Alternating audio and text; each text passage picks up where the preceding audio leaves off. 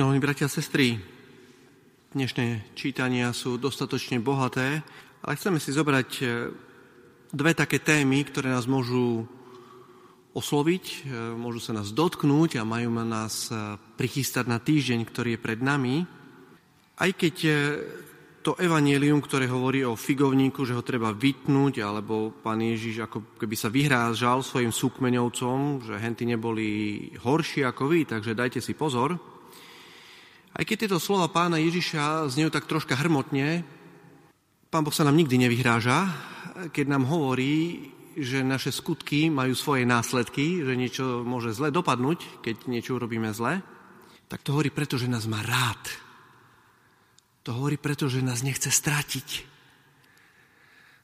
To hovorí preto, že chce celú väčnosť byť s nami. Keby mu na nás nezáležalo, tak to nebude hovoriť. A s určitou odvahou a dostatočne nahlas to hovoríme po tom, čo sme spievali žalm medzi prvým a druhým čítaním, ako obyčajne.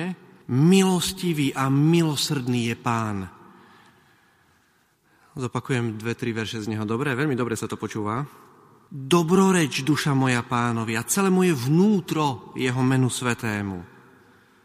Milostivý a milosrdný je pán, zhovievavý, a dobrotivý nesmierne.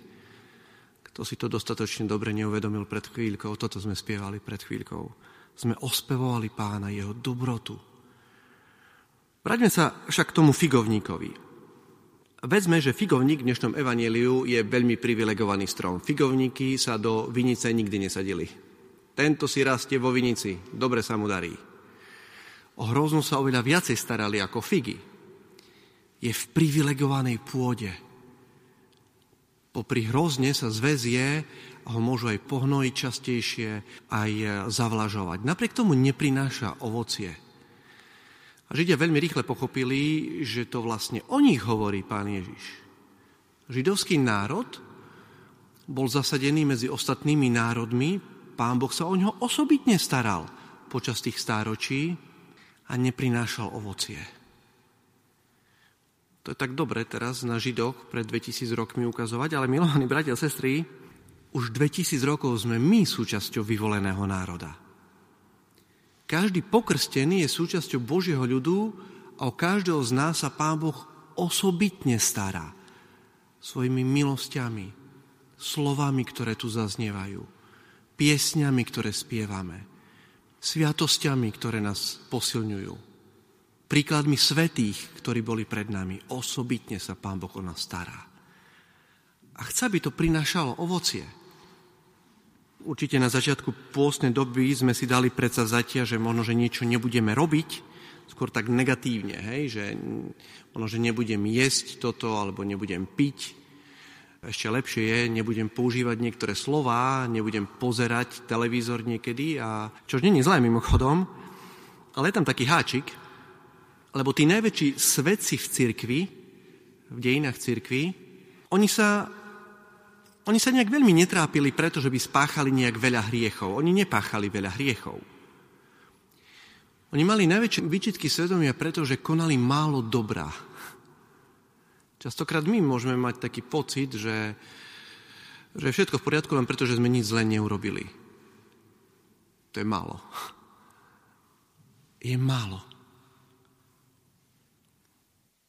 Je to pozvanie obrátiť sa. Keď sa pozrieme na dnešný figovník, jeho problém nebol v tom, že by on prinášal jedovaté ovocie. Dnešný figovník nerodí jedovaté figy. To nebol jeho problém, že by sa niekto otrávil z tých fíg. Jeho problém bol, že neprinášal žiadne figy. A ten strom asi není tu vybraný náhodne, určite nie je náhodne, keď to o tom hovorí pán Ježiš, figovník strom veľmi nekvitne. Ale za to začne rodiť ovoci ako prvý a rodí 3-4 mesiace, celé vegetačné obdobie. My sami možno niekedy chceme dobre vyzerať, tak kvitnúť, ale ovoci neprinášame. A figovník, dobrý figovník, sa veľmi nepredváza, nemá nejak osobitne pekné kvety. Vlastne ani neviem, aké má figovník kvety ale rodí od začiatku júna až do oktobra figy. A k tomu my sme pozvaní. Keď sa nám to nie vždy veľmi darí, tak opäť dnešný žalm a dnešné čítanie je pre nás povzbudením, že Pán Boh je trpezlivý s nami. Je veľmi trpezlivý. Ešte jeden verš, dobre, z toho žalmu. Veď On ti odpúšťa všetky neprávosti, On lieči všetky tvoje neduhy. On vykupuje tvoj život zo záhuby. On ťa venčí milosrdenstvom a milosťou. To je žalm 103, kto by si to chcel doma ešte sám pozrieť. Pán Boh má trpezlivosť s nami. On vie, z akého cesta sme urobení. On sa vie prispôsobiť nášmu tempu. On veľmi dobre vie, čím sa trápime teraz, čo nám berie naše sily. On vie, aké máme možnosti. On vie, aký máme zdravotný stav. On dokáže byť trpezlivý, dokáže nám vždy ukázať, ktoré je to správne riešenie pre nás. On sa nás nikdy nevzdá ale chce, aby sme aj my ukázali troška dobrej vole na to jeho milosrdenstvo, na tú jeho trpezlivosť. Svetý Pavol vo svojom liste Galatianom to veľmi pekne opisuje, že ktoré je to ovocie. Ovocie ducha je láska, radosť, pokoj, zhovievavosť, láskavosť, dobrota, vernosť, miernosť, zdržanlivosť bola nádhera, keď sme sa nasítili tohto ovocia pri návšteve jeden druhého. K tomuto sme pozvaní v srdci tohto veľkopôstneho obdobia. Drahí bratia a sestry, v dnešnom evaníliu vidno ešte jednu vec. Na jednej strane je Božia spravodlivosť. Vytni ho. Bolo spravodlivé ho vyťať, tam nemal čo hľadať. Sa tam dostal, ani nevedeli jak, a ešte ani len priemerné ovocie neprinášal, žiadne. Spravodlivosť. Je spravodlivé, aby ešte nevyčerpával pôdu. A napriek tomu pán Boh hovorí, ešte jeden rok. Dám mu príležitosť. Božie milosrdenstvo. Pán Boh nám dá vždy ešte jeden rok. Vždy bude mať s nami trpezlivosť. No len my nevieme, ktorý rok je posledný. My nevieme, ktorý rok je posledný. A vzhľadom na to, že sme pozvaní k tomu, aby sme také chutné ovocie prinášali, ani není dôvod, odkládať to, aby sme začali rodiť to ovocie. Nevieme, jak to dopadlo s tým figovníkom, neznáme, jaký je, či to skončilo happy endom, ale nás to ani nezojíma. Nepotrebujeme to vedieť.